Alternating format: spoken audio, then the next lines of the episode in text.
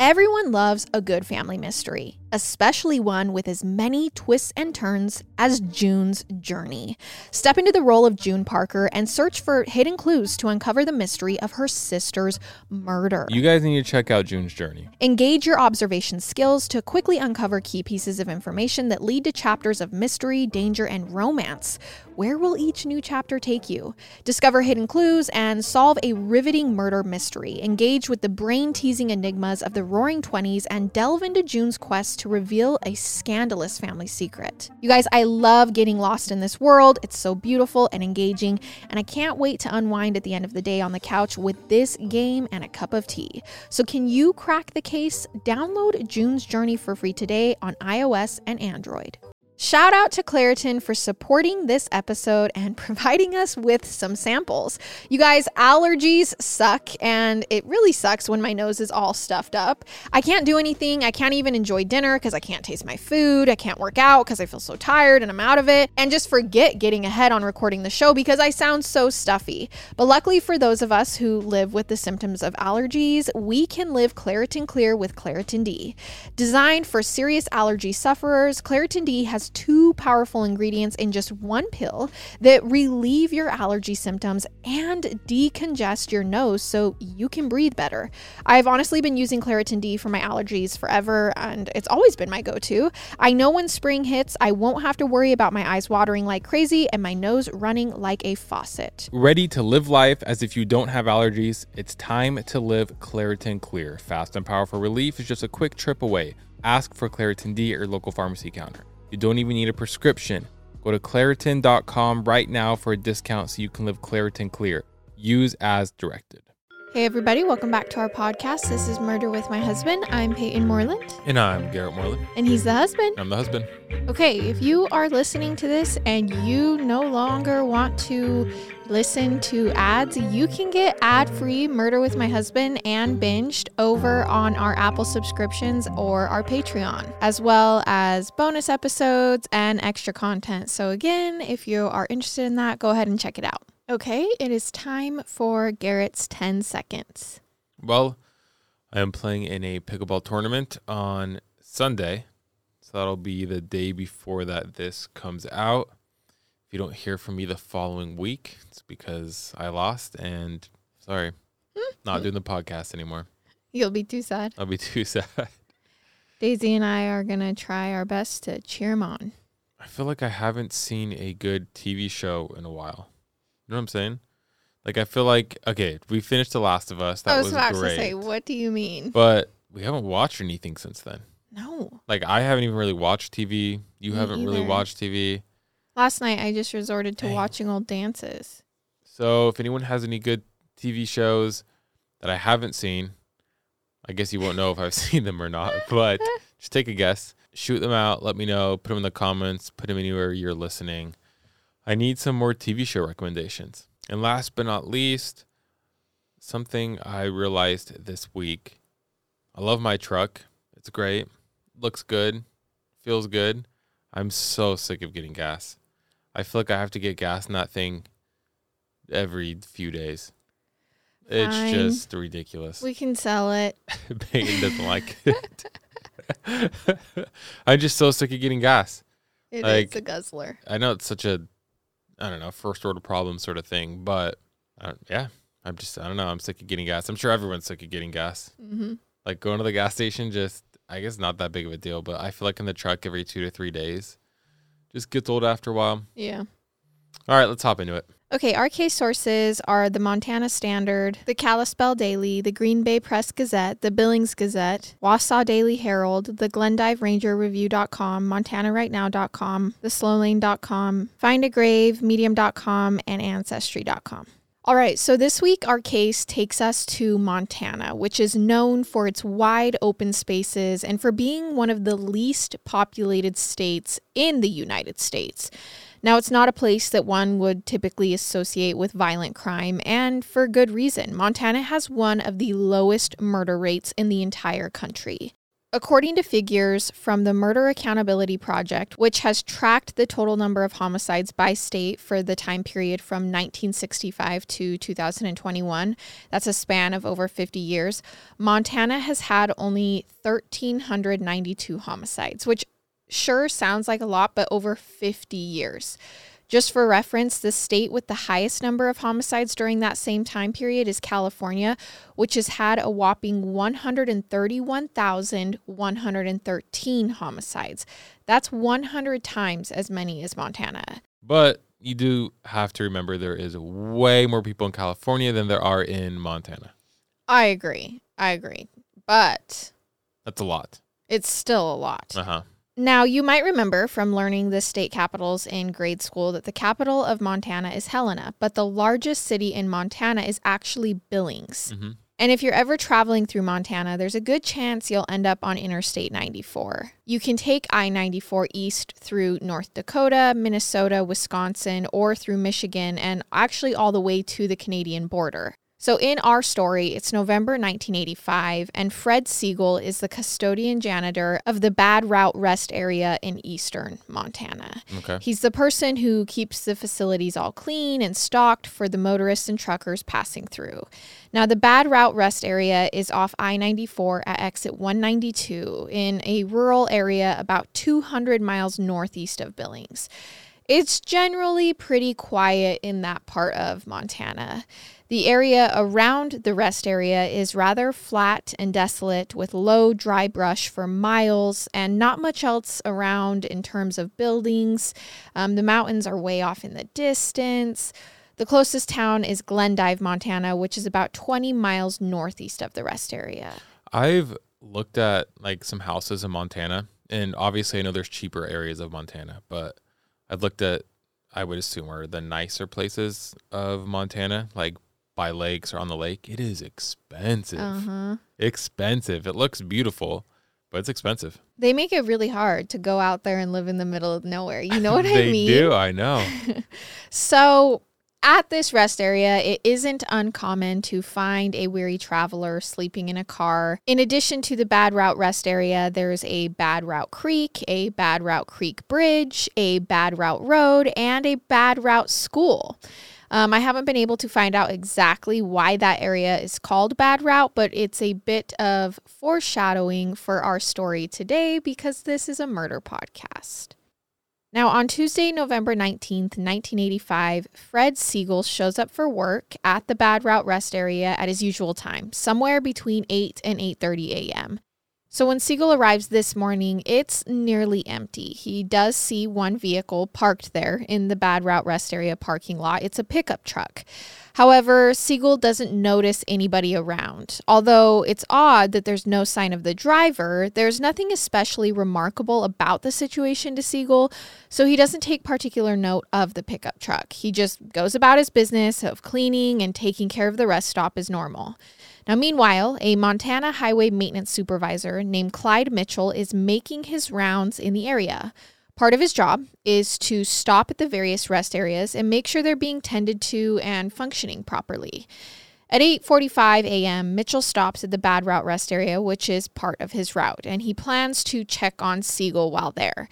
Now, when Mitchell pulls up into the Bad Route rest area, he sees Siegel's pickup truck parked there as it should be. Mitchell also sees another pickup truck in the parking lot. This is presumably the same pickup truck that Siegel saw when he got there.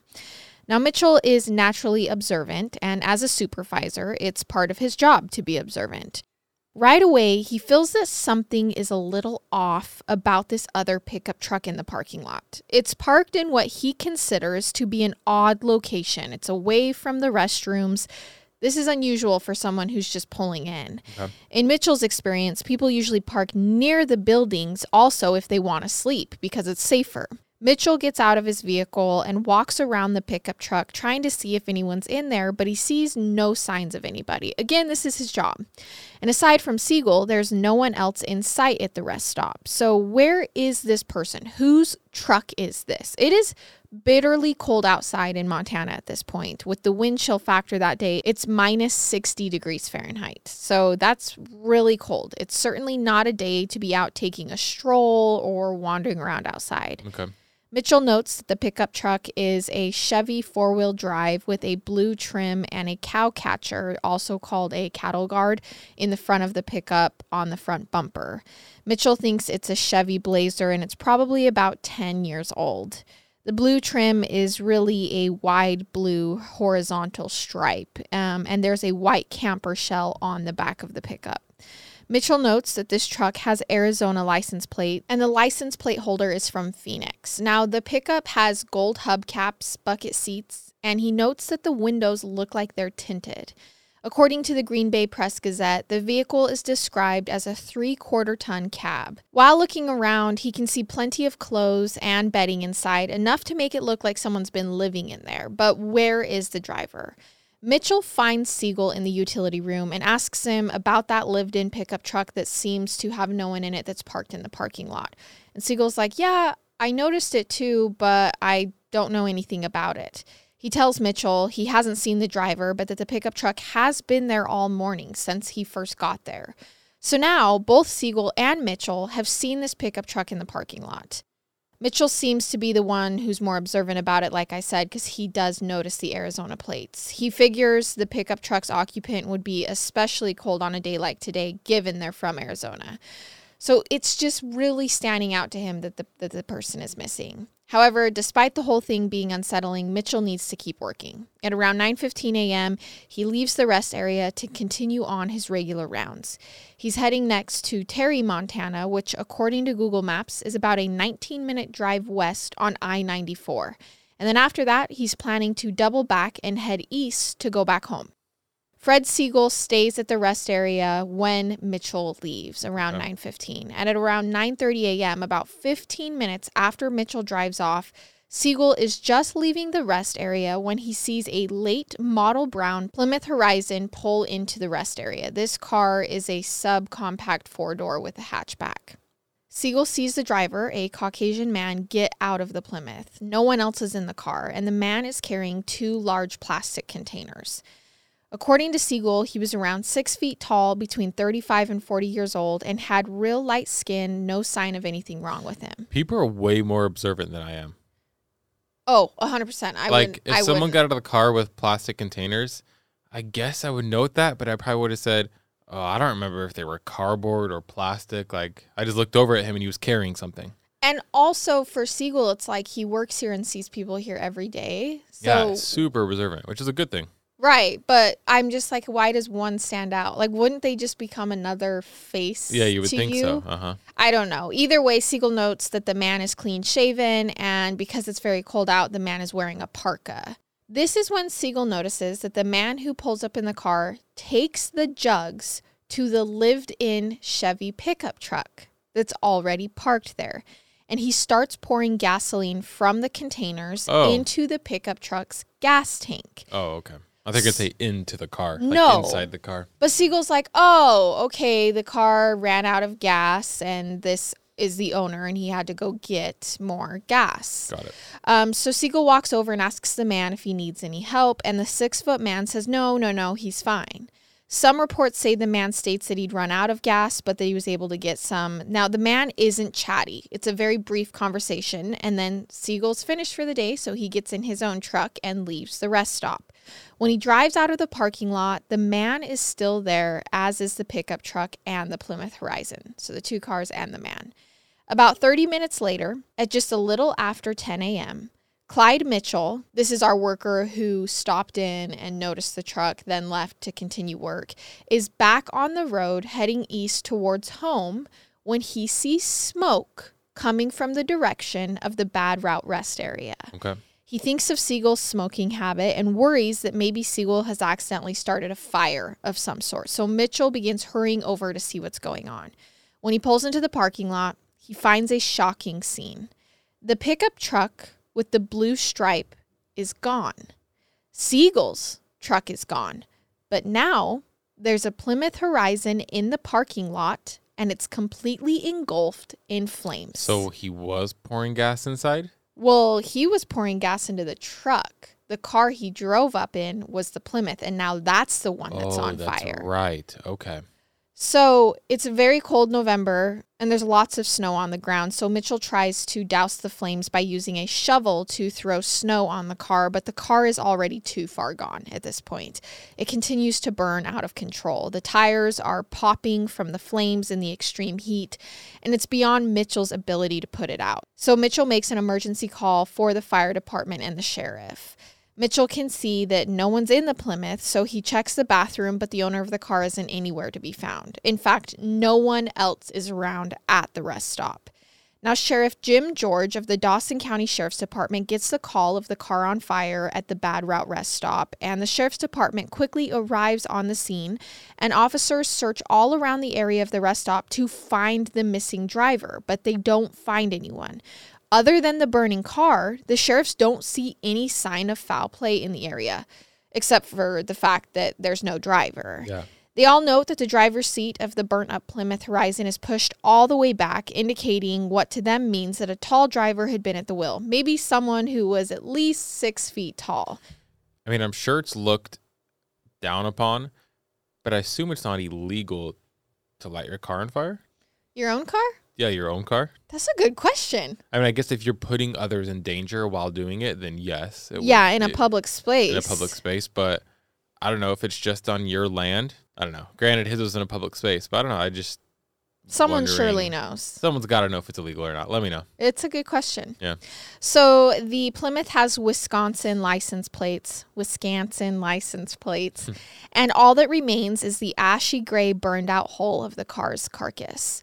Law enforcement need to figure out the mystery of what's going on here. They need to try to construct a timeline of when and how this car got here and what happened to the owner. Keep in mind, they haven't talked to Siegel yet Yeah. because Siegel knows how this car Siegel knows here. everything. Yeah, he, he's a Siegel. He sees it all. That's so stupid. So first they run the plate, which apparently Mitchell was able to get, even though the car ended up being completely burned. So when he arrived, he got the plate. Or perhaps they get the VIN number, but however they do it, law enforcement learns that the registered owner of the Plymouth Horizon comes back to a 67 year old Wisconsin man named Dexter Stefonek. The police are now simultaneously trying to get information on this Dexter Stefonek and also trying to find witnesses to the comings and goings at the rest area that morning. When we started podcasting, an online store was honestly the furthest thing from our minds.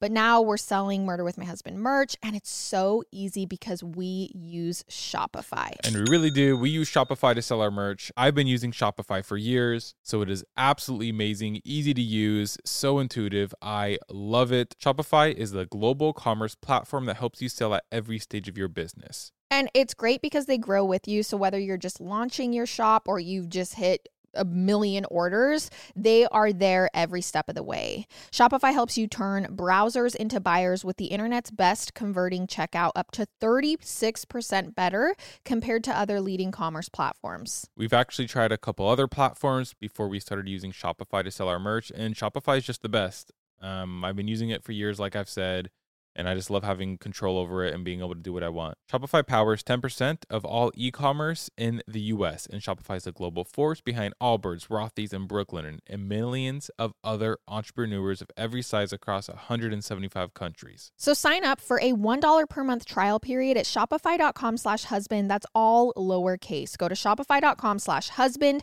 now to grow your business no matter what stage you're in. Shopify.com slash husband. Do you ever find that when you're traveling, you can't help but worry about what's going on back home? Like, again, did you remember to lock up everything or close all the windows? It's so easy for those little concerns to nag at you while you're trying to enjoy your trip. And that's why we highly recommend looking into SimpliSafe Home Security today. It's all about giving you the top notch security and total peace of mind, no matter where your summer adventures take you. It's like having that extra layer of protection so you can truly relax and enjoy your time away. You guys, I know that when we travel, it is so nice to just have that peace of mind. You know, it's not only for when you're home and you don't want someone breaking in, but like also when you're away from home and you just want to know that your house is safe. And that is what SimpliSafe gives you. There's a variety of indoor and outdoor cameras we've installed, so we have a view of all our entry points. Plus, SimpliSafe was named Best Home Security System 2024 by the US News and the World Report. SimpliSafe has given us and many of our listeners real peace of mind. I want you to have it too. Right now, get 20% off any new SimpliSafe system with Fast Protect monitoring at simplisafe.com/husband. There's no safe like SimpliSafe. Law enforcement officers talk to anyone they can find, including employees who'd been there, and this leads them to Clyde Mitchell and Fred Siegel, who helped fill in the timeline. The sheriffs interview Mitchell and Siegel, who provide all the information they can about the car and about the now missing pickup truck. Siegel is the only person who saw the tall man who'd been driving the Plymouth that ended up in flames. Neither Mitchell nor Siegel got the license plate of the Arizona pickup truck. The sheriffs eventually track down Dexter Stefonek's family, and they find out that Dexter had left his son's place in Oregon on November 18th, 1985, just the day before, Okay. and that he was making the 2,000 mile drive alone back to his home in Wisconsin. Dexter's family hadn't heard from him that day, which is very unusual for him, and they're extremely concerned that something terrible had happened to him on this drive. yeah, that's really sad. The family lets the police know that Dexter definitely had no plans to abandon or set his car on fire, and he certainly had no plans to disappear. And they don't know what this truck, this pickup truck that's now missing, was about. They have no idea why supposedly Dexter would pull up in this Plymouth with gas cans and fill this truck, and then somehow his car lights on fire and he's now missing. So, the official thinking from the beginning is that he wandered off and was overcome by the bitter cold. However, despite extensive searching of the area, his body isn't found. Another theory is that he wanted to get rid of his car for some reason, and so he ended up getting a ride from someone like a trucker passing by. Which it's funny all these theories. I mean, I get they have to like think of other things, but no way. Like none of this happened. He didn't he didn't wander off. He didn't all of a sudden be like, I'm gonna get rid of my car. Right. Like this is this did just not happen. even though an eyewitness saw him with the gas cans, you're not thinking he lit his own car on fire. No, no, no, no. There's no way he lit his own car on fire. Right, because it's also like he's 67 and was on his way home. Like, what? Yeah, he just he's coming back from his son's. Yeah. He didn't come up with this diabolical plan to light his car on fire. You And know what I'm disappear. saying? And He's not gone, girl. No. So, again, other than the fire, there's no evidence of a crime here, despite the fact that an adult is missing. Law enforcement starts digging deeper into Dexter's background in order to try and solve this mystery. They learn that Dexter William Stefonek was born on January 31st, 1918, in Rhinelander, Wisconsin, to John Stefonek of Minnesota and Ethel Schultz of Wisconsin. His father had died in 1928 when Dexter was only 10 years old. His mother later remarried, and she and her new husband had a child together who was born in 1931, and it's Dexter's half brother. Dexter also has a stepsister in Arizona, a brother, two stepbrothers, his son David, and two grandchildren. Dexter has lived in Rhinelander, Wisconsin his whole entire life up until this point. He has many cousins there and also a nephew. Now, Rhinelander is in the northern part of Wisconsin, not too far from Michigan's Upper Peninsula. Now, Dexter married Vivian Abbey on December 15th, 1940, in Wisconsin, and Vivian was born on November 17th, 1905, which makes her 12 years older than Dexter. Okay. She was a resident of Wisconsin, and both of her parents were from Wisconsin as well. Dexter and Vivian were married for 44 years before her death on Christmas Day in 1984 in Oh. Portland, Oregon, at the age of 79. Now, presumably, they were visiting their son and his family for the holidays when she died. Dexter continued living in the same home in the town of Pine Lake, which is in the area of Rhinelander, after his wife Vivian died. And by 1985, Dexter is 67 and he's been retired for several years. He'd been a paper mill worker at Rhinelander Paper Company where he worked for over 30 years. He's a churchgoer and a member of the Seventh day Adventist Church. After retiring, he was taking care of his wife, who was suffering from arthritis until her death the previous year. Dexter's got dark eyes and dark hair, wears eyeglasses, and is hard of hearing. The police learn that Dexter's not a tall man. Not at all. In fact, he's slight, only five foot six and 150 pounds, according to his driver's license. Man. And according to his family, he's short, especially in the legs, and when he drives, he pulls the seat all the way forward. So, despite Siegel's eyewitness sucks. account and the police initially be- believing that Siegel had saw Dexter and that that was the man he had talked to, they're now thinking, wait, was that not Dexter in his car who drove to the rest stop? Yeah. So clearly, the man carrying the containers of gasoline was probably not Dexter himself. So, where is Dexter? Their only lead that they thought Yeah. they had, his last known whereabouts, isn't even true. So, earlier in 1985, Dexter had been staying for a few months with his son David and David's family in Oregon while adjusting to life after the loss of his wife. Remember, his wife did just die. Oregon is on the banks of the Columbia River, which divides Oregon from Washington. But in mid November, with Christmas coming soon and the one year anniversary of his wife's death approaching, Dexter had decided it was time to go back home to Wisconsin. David wants his dad to stay for the winter, but Dexter has made up his mind and he's ready to leave. So David tells him to come back if he changes his mind. Again, Dexter will be setting off alone in his brown 1984 Plymouth Horizon for this 2,000 mile drive. I mean, that is a long, long drive. drive. But realistically, people make these long drives all the time right. with And no issues. And Dexter had before. He had Yeah. made this several times before. It's he not knows like he's some incompetent right. person. He knows the route well, he's familiar with the roads, and he's Yep. comfortable making the drive. It likely feels safe to him, so he's okay going at it alone. Plus, he's got a new car, so he wouldn't be worried about car trouble. And 67 is not that old. I mean, No. it's not like you're sending It off your isn't. great great grandpa like to you're make 96 this. years old. Yes. So Dexter leaves his son place in Oregon early in the morning on November 18th and he sets off for the drive to Wisconsin. He tells his son he's not planning to stop at any motels along the way. He plans to make the trip quickly and he's just going to pull into rest stops whenever he gets too tired. The next morning, Tuesday, November 19th, is when his car is found in flames at the Bad Route Rest area and he's now missing. So he didn't even make it a day in.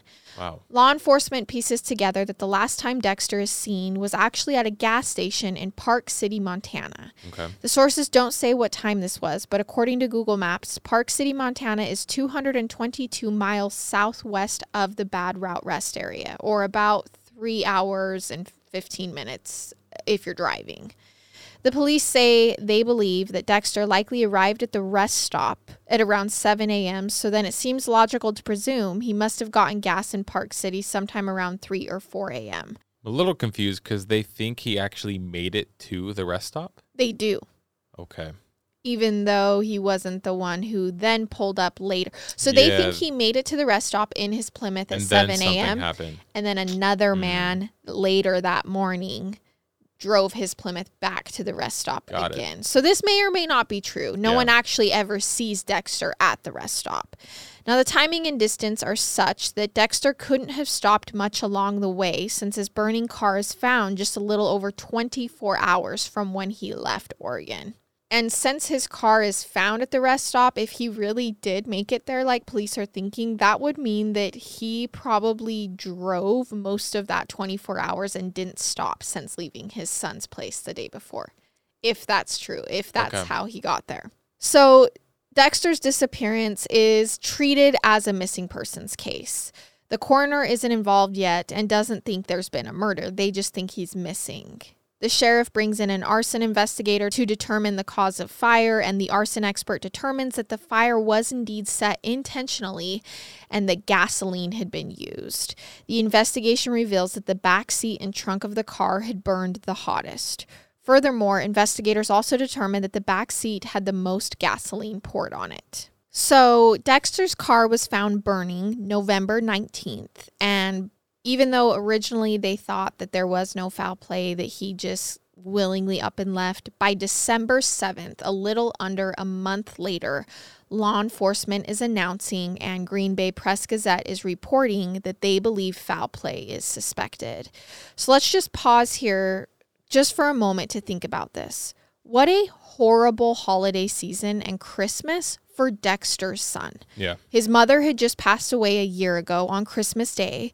And now, just before Christmas the next year, his dad had disappeared driving home from his house, and police now suspect foul play. That's horrible. Horrible. Right. So Christmas, though, comes and goes. And now it's turned 1986. The case goes cold for months. Literally, 67 year old Dexter Wow. just disappears. No one hears from him, and there's no trace of him whatsoever. On March 8th, 1986, however, almost exactly four months later, that all changes. A local Montana couple named Cynthia and William Shaw are dumping garbage at a remote landfill about 17 miles away from the Bad Route Rest area. This is something they apparently do on a regular basis. The dump is down a dirt road that isn't used or known by many people. The dump is apparently a private landfill owned by a farmer. Okay. It's very isolated, out of the way, and it's difficult to find.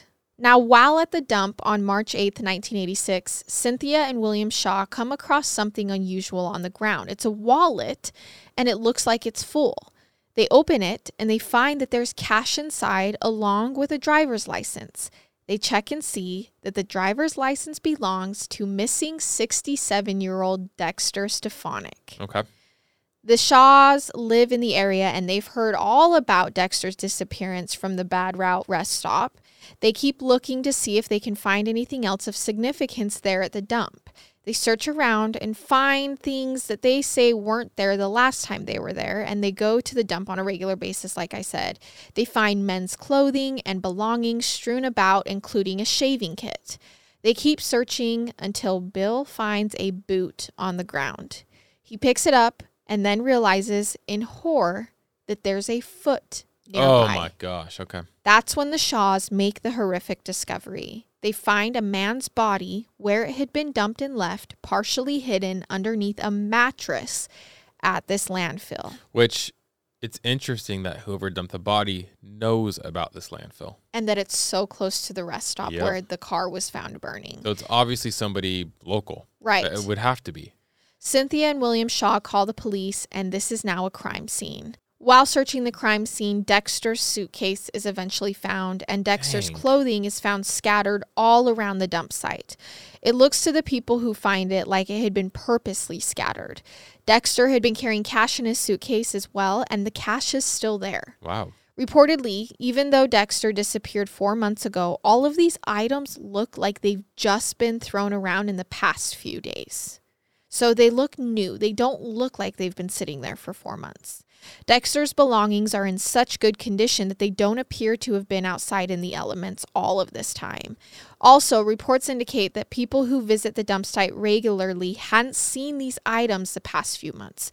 They believe Dexter's belongings must have just appeared there in the last week. And that makes things that's really weird. Even more mysterious. Yeah, that doesn't make sense at all. The Shaws say these things hadn't been scattered around like this the previous week, and nothing appears to be missing from Dexter's wallet or suitcase.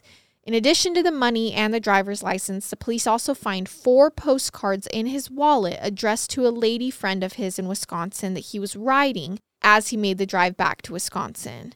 There are reports that he'd asked this woman, who's divorced and had several kids, to marry him, but that she declined because of the large age gap between them. And before you're like, oh, his wife just died, there's no point in going through life alone. So I'm I'm glad that he's able to find some company to live out his life with. Okay, let's not go let's not go blaming a quick a quick turnaround here.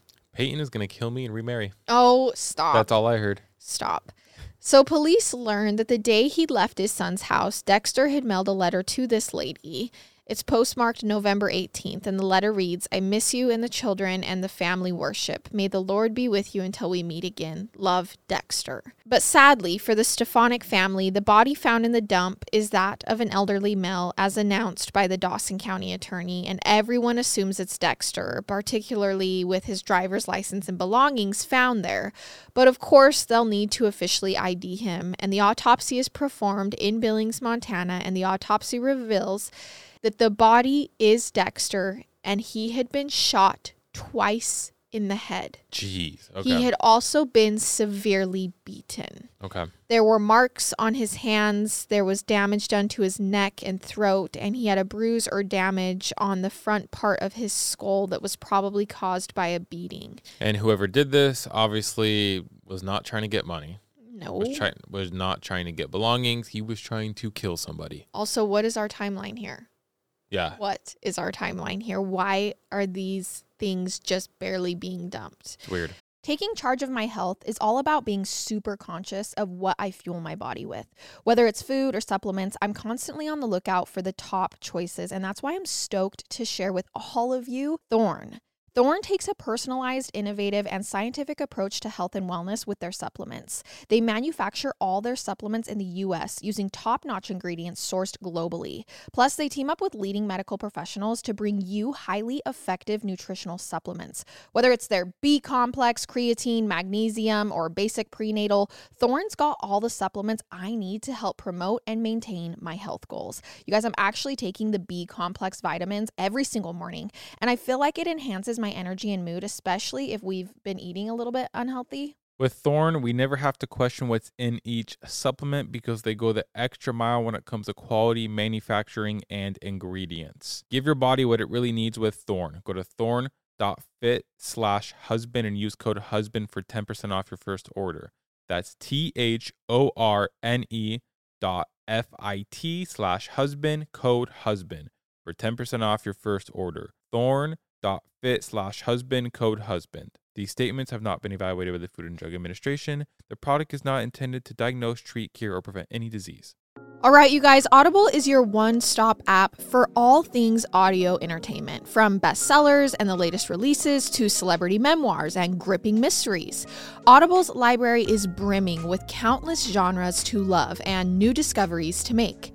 Dive into an unparalleled selection of audiobooks and explore exclusive Audible originals brought to life by top celebrities, renowned experts, and fresh voices. As an Audible member, you can choose one title a month to keep from their entire catalog, including the latest bestsellers and new releases. Plus, you can enjoy unlimited access to a growing selection of audiobooks, Audible originals, and podcasts such as Murder with My Husband. Honestly, I love Audible because I will get into a story while I'm cleaning or driving. Sometimes I get so hooked listening to a story, I just end up finding new places to clean or just end up sitting in my car, which drives Garrett nuts, but I'm out there sitting there. New members can explore Audible free for 30 days. Also, this March through May, the Audible sweep you into a realm of intrigue and suspense with their mystery and thriller collection, featuring exclusive new thrillers from their best selling authors. Their selection is designed to captivate and surprise, ensuring your heart rate remains as elevated as your imagination. New members can try Audible for free for 30 days. Visit audible.com slash MWMH or text MWMH to 500 500.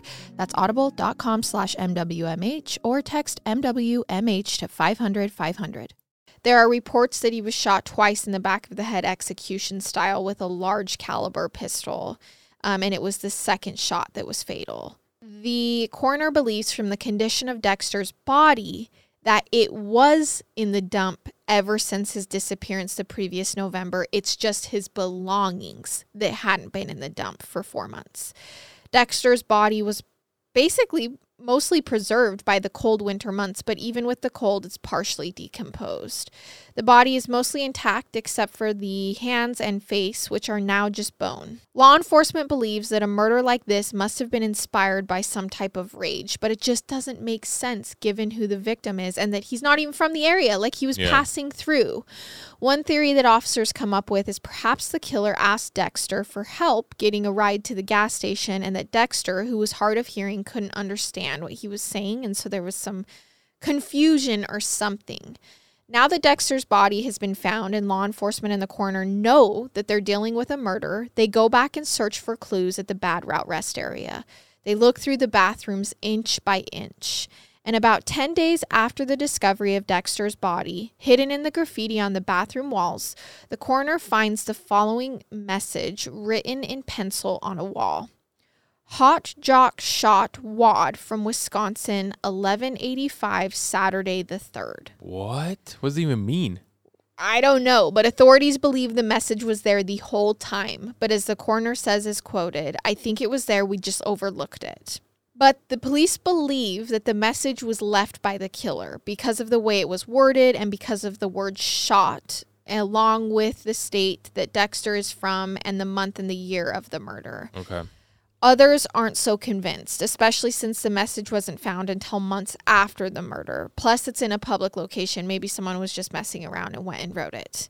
The current Dawson County Sheriff doesn't even know that it's authentic or when it was written. What could this message even mean? It's also puzzling. Is the message even related to Dexter's murder? Law enforcement wonders if Hot Jock is a driver's like handle or maybe a nickname. Some people think it's related, some people just think it's a random message. However, the investigation continues. On March 20th, 1986, an article comes out in the Montana Standard that the body found in the landfill is positively identified as Dexter. The identification does take a bit longer because law enforcement couldn't locate any dental records for Dexter. At this point, law enforcement interview Mitchell and Siegel over and over again to see if they can remember anything else about that suspicious pickup truck, the license plate, and the man. I don't know what else they want them to remember. I feel like Siegel remembered everything. And it's four months later. Yeah. They believe the pickup clearly seems to have been connected to Dexter's murder, considering that that strange man pulled up in Dexter's Yeah. car. However, they're unable to remember the plate number. So, willing to try just about anything to jog their memories, in late spring or early summer of 1986, Mitchell and Siegel are sent to Denver to some law enforcement hypnosis specialists there. They're like, okay, let's hypnotize these guys and let's see what we can get. And it works. Mitchell remembers under What? hypnosis that the first three digits of the license plate of the pickup truck were 147. no freaking way. Well, your brain does store no, things. No, that's that's nuts. That's okay. Well, I mean, it also I guess it worked. I can't say anything. Well, no, it. because it also could just be, like he's made it up. I'm well, just kidding. I'm just kidding. you know, like lead there in a way. Like, Oh, I see what you're saying. I don't want to say, but sometimes under hypnosis, maybe your brain just like makes up something because you're under hypnosis. You're like you know what I mean? A B C D E F G. Yeah, yeah. exactly. So law enforcement eagerly follows up on this lead, and apparently 279 vehicles resembling the pickup truck are potential matches with Arizona plates that start with the numbers 147. But despite these leads and even digging into Dexter's life, looking at the new love interest, years will pass and the case grows cold, as cold as the Montana winters. Okay. Now, in 1997, Fred Siegel dies. He's 81 at the time of his death, and he's the only eyewitness who ever spoke to the killer at the Bad Route Rest area or the suspected killer. In 2012, 27 years after Dexter's murder, the cold case is reopened by the Dawson County Sheriff's Office. The Dawson County Sheriff is now Ross Cannon, and he's taking a fresh look, and the case seems solvable to him. Sheriff Cannon figures the killer was the type of person who must have had prior convictions, given that this murder was random or had the very tiniest amount of motives. Like it just doesn't, Yeah. they don't believe that Dexter knew his killer. The killer could be someone who would easily get set off in a murderous rage. His theory is that the killer shot Dexter in the back seat of his own car, dumped his body, and then used Dexter's car to go pick up the gasoline to fill his own pickup truck at the rest stop and then to burn Dexter's car at the rest stop. The main clue the sheriff's department has is this pickup truck. So law enforcement still want to track down the vehicle and figure out who owned it and who had access to it at that time. Sheriff Cannon goes back through that list of license plates starting with 147 and he somehow works that list from 279 down to 60 vehicles. Cannon used the 13 digit vehicle identification number of each truck to get a better match. The blue trim on the side of the truck was Hawaiian blue. He learned this from Chevy. He wrote law enforcement officers across Arizona making sure the trucks were the right color scheme. So, this is how he narrows it down. He also looks for criminal activity related to any of these vehicles. There was some, but the leads didn't get back to the suspected pickup. And despite like this brilliant work of narrowing these things down, it's still so little to go on. Dexter's murder took place in 1985. DNA wasn't a tool back then, so there's no DNA to go on. And it would be four more years before Montana would get a murder conviction based on DNA evidence, it, ever in history. It's also frustrating because the suspect driving the pickup truck likely bought two containers of gas in the immediate area around the time that Dexter's car was lit up, right? But they never found anything on it. Don't tell me this is a cold case. And I'm sorry to say that this Oh case remains gosh. unsolved to this day Why you gotta do me like that? because someone knows. Someone knows something. He's out there He's out there, in Montana. literally. Someone figured out in Montana. So here's the aftermath quickly and some theories. Dexter is buried back home at Forest Home Cemetery with his oh. wife Vivian. Good. There are various theories as to what went down in this mysterious case. How a 67 year old man went missing while driving home from his son's house and then was found murdered four months later and his car lit on fire. Yeah. Some theories are plausible and some are kind of way out there. Maybe this was the work of a serial killer, or maybe someone followed Dexter to the rest area from an altercation at a previous location. Maybe it was road rage. Maybe Dexter was killed someplace else before he even made it to the rest stop that day. I mean, again, no one actually saw him there.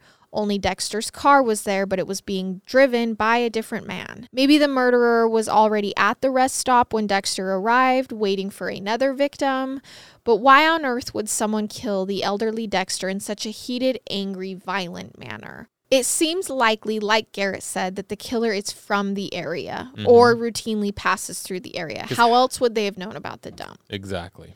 And another big enduring mystery remains. Why would someone dump Dexter's body there immediately after the murder, but then wait several months to Yes. dump his belongings and not take the cash? That's weird. It just doesn't make any sense. It would mean that the person had just returned to the scene. However, the most logical explanation may be the simplest. Some believe that his belongings were actually there the whole time and they weren't dumped there later. Maybe they got scattered shortly before the Shaws found them by an animal. Maybe they had just been in the suitcase. But now, nearly 40 years later, we're still nowhere closer to the truth. This case still does seem solvable, though. It's so sad to me that an elderly, religious, steady family man who lived what appeared to be such a normal life in a small town in Wisconsin and who was looking for a second chance at love and companionship after his wife's death would become the victim of such a brutal murder and enduring mystery. In the beginning of today's episode, I told you that Montana has one of the lowest murder rates in the country. What I'd like to add now is that very few murders there remain unsolved. Montana has a 68% homicide clearance rate. Wow. Only 445 murders from 1965 to 2021 remain unsolved. Tragically, Dexter's is one of them, and this case should be solvable. Someone saw the suspect. Yeah. This would be someone who was driving a pickup truck with Arizona plates, but who, in all likelihood, was very familiar with the eastern part of Montana around the Bad Route Rest area. Someone out there might be able to recognize or remember this vehicle, someone who drove a truck like this around this area. So please call Dawson County Sheriff's Department at 406 377 5291 if you have any information regarding Dexter's murder. And that is the story of the Bad Route Rest Stop murder. Dang. I one horrible that he was killed. That's so sad. Sad for the son. Sad for the whole family. That's devastating. Two, can't believe it sucks that it's not solved. I also feel like a lot of the Dang it. time in the true crime world, when we see these cases where someone disappears mysteriously during a drive, number one, their bodies usually aren't found. And so then it's this big mystery of Yeah, was it an alien bodies. abduction? Number two, if their body is found, it's usually like not murder. It like it's never Yeah. clarified that it's homicide, and the family usually does believe it's homicide. No, he was shot. It was for sure. Yeah, this is like clearly a murder. Yeah. Clearly a homicide. It's so different from these other disappearances that we see on these long drives. Well, if anyone has any information that will help, Right. not just theories, but information, give that number a call and let us know. Unless you're two women who are gossiping at a water park. Yes, then you Your actually- theories might actually solve a case. this is true. This is true. All right, you guys. So that is it for this week. And that is the story of Dexter. We will see you next time with another episode. I love it. And I hate it. Goodbye.